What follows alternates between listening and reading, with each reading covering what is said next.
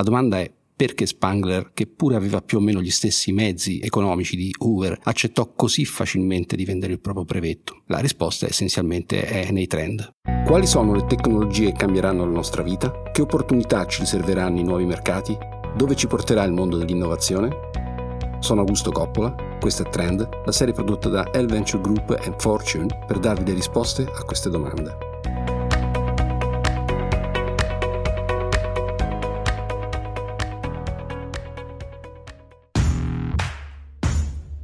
Nella prima puntata di questa serie abbiamo introdotto il concetto di trend e abbiamo discusso della sua importanza nel valutare una proposta di innovazione. Molto spesso, d'altra parte, quando si parla di innovazione, si sente spessissimo dire che si può innovare quando si parte dalla risoluzione di un problema che si ha senza in qualche modo discutere del concetto di trend. Ecco, se questo è vero nella fase sostanzialmente di ideazione dell'innovazione, nel momento in cui arriva l'ispirazione, non è però vero quando poi si passa dalla fase di ispirazione alla fase in cui si cerca sostanzialmente qualcuno in grado di sostenere questa innovazione, questa intuizione.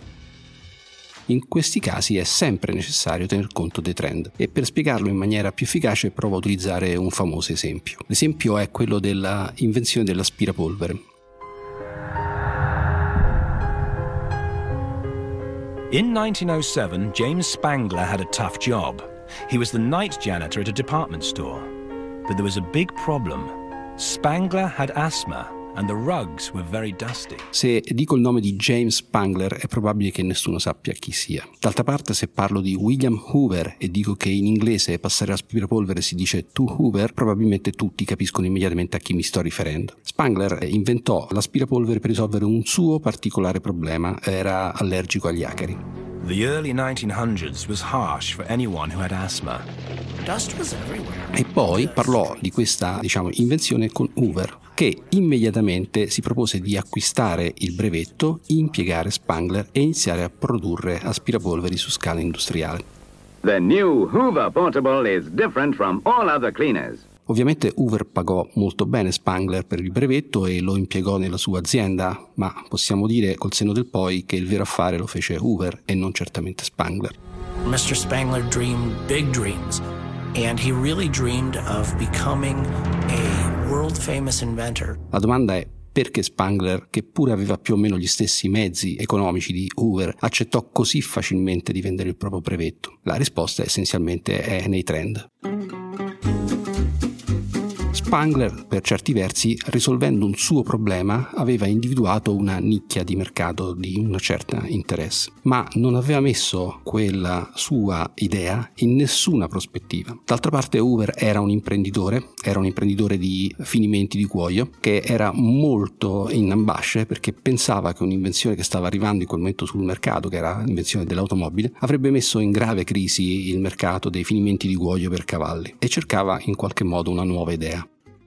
Ecco, è molto probabile che Hoover, nel momento in cui si trovò a parlare di aspirapolvere, abbia individuato alcuni trend che stavano cambiando in maniera profonda l'America di quei tempi. Probabilmente trend di natura sociale, ad esempio la crescente emancipazione del mondo femminile, che avrebbe sempre di più portato meno donne in casa e sempre più sul posto di lavoro, oppure innovazioni di natura geopolitica e tecnologica, ad esempio la grande diffusione che cominciava ad avere l'energia elettrica nelle case, oppure la facilità con cui era possibile possibile nel corso del tempo, grazie all'introduzione di nuove tecnologie, produrre aspirapolveri. In altri termini, Hoover aveva una visione del futuro che quei trend stavano definendo, in cui l'aspirapolvere non solo aveva perfettamente senso, ma in qualche modo aveva ancora più senso di quanto ne avesse in quel momento, cioè un mondo del futuro nel quale il mercato degli aspirapolveri non era semplicemente quello che c'era in quel momento negli Stati Uniti, ma si sarebbe amplificato enormemente. The Hoover Portable packs more power than any other suction cleaner. Lets you clean the whole house single-handed. Then just packs away as neat and tidy as a suitcase.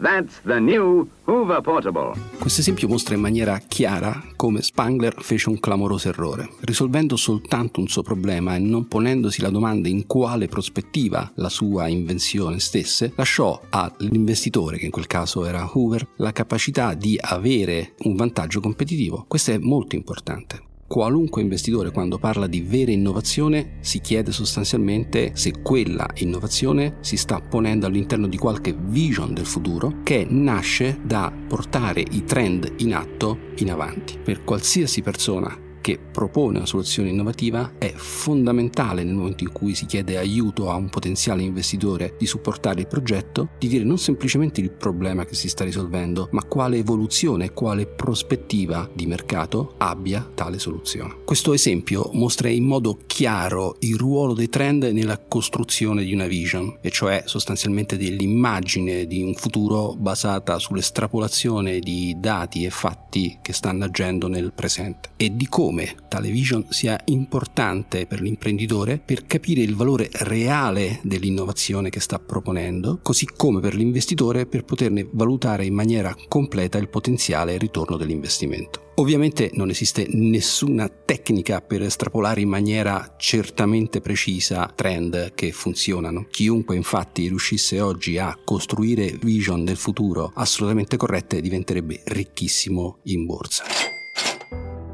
Questo rende il lavoro dell'investitore piuttosto complicato. Gli investitori americani usano spesso dire che i progetti siano due grandi categorie, le buone idee e le idee che apparentemente sono stupide. Ecco, i progetti che vale la pena finanziare sono all'intersezione di questi due insiemi, cioè idee che apparentemente sembrano stupide e che soltanto in un momento successivo si rivelano essere corrette. Questo è molto importante Valutare i trend significa in qualche modo avere una visione del futuro e quindi cercare di capire cosa sta accadendo nel futuro. Chiunque fa investimenti sa che quindi gli investimenti interessanti, quelli in cui vale la pena mettere i soldi sperando di aver trovato un'innovazione che cambia il mercato, sono investimenti fatti su attività e su progetti che non mettono d'accordo tutti. Facciamo un esempio pratico. Io sto in questo momento parlando grazie a una startup che si chiama Fortune. Fortune ci ha spiegato il loro progetto di innovazione basato sui podcast e discutendo con diversi esperti ci siamo essenzialmente divisi in due gruppi. C'è chi ritiene che la vision dei ragazzi di Fortune sia corretta e che quindi abbia un potenziale di mercato molto rilevante e chi ritiene che questo potenziale di mercato non esista affatto. Ecco, il mio lavoro consiste nel cercare di investire in questo tipo di startup sapendo che basta indovinare pochi investimenti per cambiare realmente il mercato e quindi avere un ritorno dell'investimento tale da coprire tutti i possibili errori.